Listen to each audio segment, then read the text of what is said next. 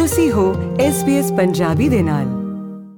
ਆਸਟ੍ਰੇਲੀਆਈ ਪਰਿਵਾਰ child care ਉਤੇ ਇੱਕ ਦਿਨ ਦਾ 188 ਡਾਲਰ ਤੱਕ ਭੁਗਤਾਨ ਕਰ ਸਕਦੇ ਹਨ, ਜਿਸ ਨਾਲ ਬਹੁਤ ਪਰਿਵਾਰਾਂ ਨੂੰ ਬਜਟ ਦਾ ਸੰਤੁਲਨ ਬਣਾਏ ਰੱਖਣ ਵਿੱਚ ਸੰਘਰਸ਼ ਕਰਨਾ ਪੈ ਸਕਦਾ ਹੈ। ਜਿਵੇਂ ਚੋਣਾਂ ਨੇੜੇ ਆ ਰਹੀਆਂ ਹਨ, ਦੋਵੇਂ ਮੁੱਖ ਧਿਰਾਂ ਕਹਿ ਰਹੀਆਂ ਹਨ ਕਿ ਉਹਨਾਂ ਕੋਲ ਚਾਈਲਡ ਕੇਅਰ ਨੂੰ ਜ਼ਿਆਦਾ ਕਿਫਾਇਤੀ ਬਣਾਉਣ ਦੀਆਂ ਯੋਜਨਾਵਾਂ ਹਨ। ਪੇਸ਼ ਹੈ ਜਸਦੀਪ ਕੌਰ ਗਿੱਲ ਦੀ ਜ਼ੁਬਾਨੀ, ਇਹ ਖਾਸ ਰਿਪੋਰਟ।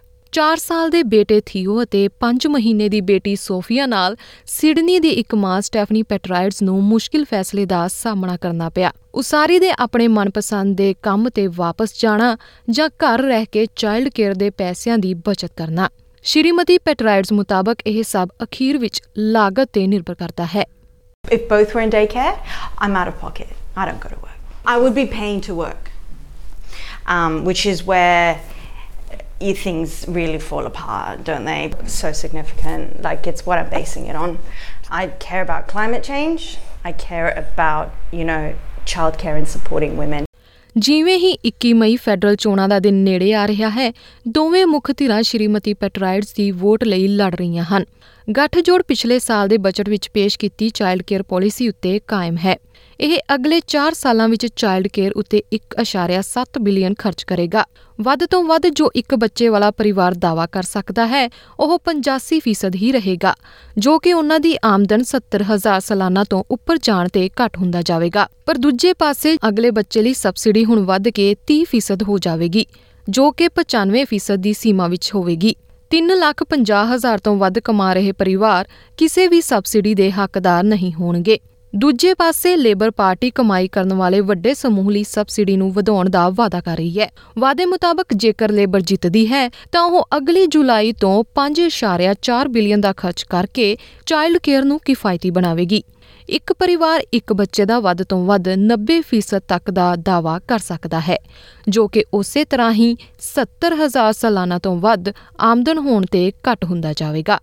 ਪਾਰਟੀ ਦਾ ਕਹਿਣਾ ਹੈ ਕਿ ਉਹ ਮੌਜੂਦਾ ਸਬਸਿਡੀ ਨੂੰ ਹਰ ਪਰਿਵਾਰ, ਜਿਸ ਦੀ ਆਮਦਨ 5 ਲੱਖ 30 ਹਜ਼ਾਰ ਤੱਕ ਹੈ, ਦੇ ਲਈ ਵਧਾਵੇਗੀ। ਅਤੇ ਹਾਲ ਹੀ ਵਿੱਚ ਇਹ ਐਲਾਨ ਕੀਤਾ ਹੈ ਕਿ ਅਗਲੇ ਬੱਚਿਆਂ ਲਈ ਇਹ ਗੱਠ ਜੋੜ ਦੇ ਸੌਦੇ ਨਾਲ ਹੀ ਮੇਲ ਖਾਂਦਾ ਹੈ। ਵਿੱਤੀ ਵਿਸ਼ਲੇਸ਼ਕ ਅਤੇ ਸਲਾਹਕਾਰ ਗਰੁੱਪ ਐਂਟਾਈਟਲਮੇਟ ਦੇ ਸੰਸਥਾਪਕ ਬ੍ਰੈਂਡਨ ਰਿਆਨ ਦਾ ਕਹਿਣਾ ਹੈ ਕਿ ਹਰੇਕ ਪਾਰਟੀ ਦੀ ਨੀਤੀ ਦਾ ਕੀ ਪ੍ਰਭਾਵ ਹੋਵੇਗਾ, ਇਹ ਵੱਖ-ਵੱਖ ਕਾਰਕਾਂ ਤੇ ਨਿਰਭਰ ਕਰਦਾ ਹੈ।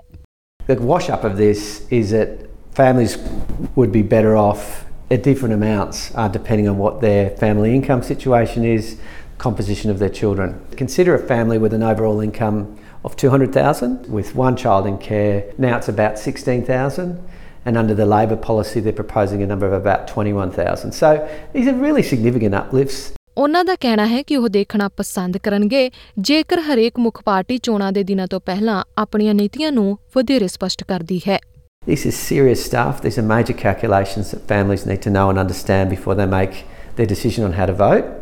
Uh, so, the sooner we get the information to help families make those decisions and understand how they would fare, the better. ਹੁਣ ਤੱਕ ਚਾਈਲਡ ਕੇਅਰ ਇਸ ਚੋਣ ਮੁਹਿੰਮ ਵਿੱਚ ਮੁੱਖ ਗੱਲਬਾਤ ਦਾ ਹਿੱਸਾ ਨਹੀਂ ਰਿਹਾ ਪਰ ਦੇਖਭਾਲ ਪ੍ਰਦਾਤਾ ਅਤੇ ਆਸਟ੍ਰੇਲੀਅਨ ਚਾਈਲਡ ਕੇਅਰ ਅਲਾਈਅੰਸ ਦੀ ਉਪ ਪ੍ਰਧਾਨ ਨੇਸ਼ਾ ਹੁਨਚਿੰਸਨ ਦਾ ਕਹਿਣਾ ਹੈ ਕਿ ਜਿਨ੍ਹਾਂ ਪਰਿਵਾਰਾਂ ਨਾਲ ਉਹ ਰੋਜ਼ ਨਜਿੱਠਦੇ ਹਨ ਉਹਨਾਂ ਵਿੱਚੋਂ ਬਹੁਤਿਆਂ ਲਈ ਇਹ ਸਭ ਤੋਂ ਵੱਡਾ ਕਾਰਕ ਹੈ day to day, week to week, they have to put these figures into their budget, and it it means the difference between mums and dads returning to work and also how many days a week their children can be in care. ਅਤੇ ਸ਼੍ਰੀਮਤੀ ਪੈਟਰਾਈਡਸ ਲਈ ਇਹ ਸਿਰਫ ਘਰੇਲੂ budget ਨੂੰ ਸੰਤੁਲਿਤ ਕਰਨ ਦੇ ਬਾਰੇ ਵਿੱਚ ਨਹੀਂ ਹੈ If you want to increase, you know, growth in the economy, increase the workforce. And you know, who better than working mums? We want to do it. We really do. And there's yeah, we just need a bit more support and incentive. I think the key word's incentive to go back. ਇਹ ਜਾਣਕਾਰੀ SBS news ਦੇ ਕੋਲੋਡੀਆ ਫਾਰਹਾਟ ਦੀ ਸਹਾਇਤਾ ਨਾਲ ਪੰਜਾਬੀ ਵਿੱਚ ਜਸਦੀਪ ਕੌਰ ਗਿੱਲ ਵੱਲੋਂ ਪੇਸ਼ ਕੀਤੀ ਗਈ ਹੈ। ਫੇਸਬੁੱਕ ਉਤੇ SBS ਪੰਜਾਬੀ ਨੂੰ ਲਾਈਕ ਕਰੋ, ਸਾਂਝਾ ਕਰੋ ਅਤੇ ਆਪਣੇ ਵਿਚਾਰ ਵੀ ਪ੍ਰਗਟਾਓ।